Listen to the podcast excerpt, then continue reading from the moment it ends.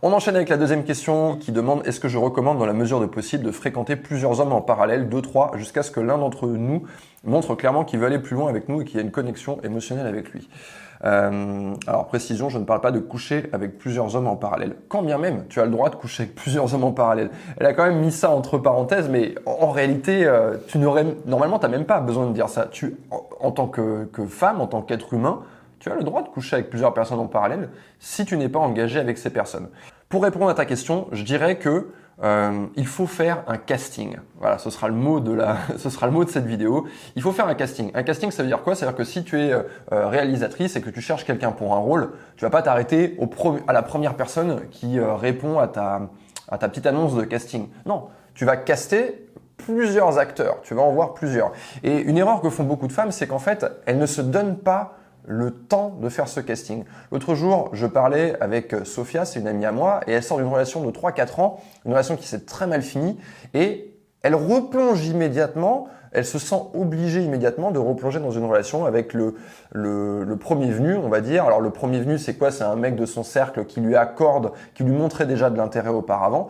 Euh, donc elle, ne fait pas de casting, elle replonge direct avec ce mec sans pouvoir comparer, euh, sans voir... Euh, euh, quels sont les hommes qu'elle va magnétiser, qui est là en face d'elle, et elle me dit qu'elle qu'elle replonge justement parce qu'elle se dit oui, mais si je ne trouve personne d'autre, il faut prendre le risque de faire ce véritable casting.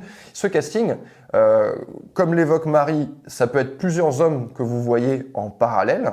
Alors quand je dis que vous voyez, ça dépend selon votre envie avec le mec. Allez où vous avez envie d'aller, mais parfois votre casting il va s'arrêter au café. Vous allez juste boire un café avec le mec. Parfois vous allez juste passer parler sur un site de rencontre euh, passer un coup de téléphone et vous arrêter. Parfois, vous allez aller au premier rendez-vous, parfois au deuxième rendez-vous. Donc, vous allez parfois avoir des hommes en parallèle. Parfois, ils seront pas en parallèle. Ça peut être un casting en série. Ça peut être, je me donne une période de 2-3 mois et je vais pas, je vais provoquer des rencontres, essayer d'avoir un café, un rendez-vous avec 10, 15 mecs.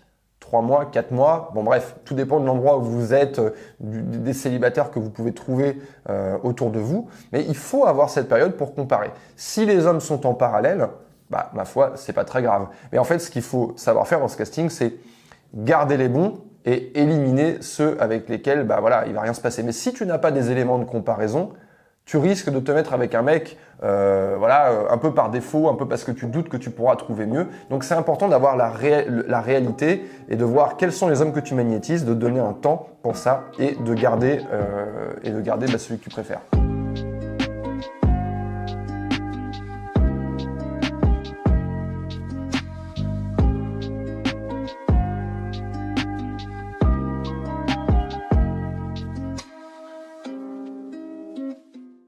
Merci à toi d'avoir écouté cet épisode en intégralité. Si ça t'a plu et que tu veux m'encourager à travailler encore plus le format du podcast, n'hésite pas à aller dans l'application iTunes et me laisser plein d'étoiles. Merci à toi.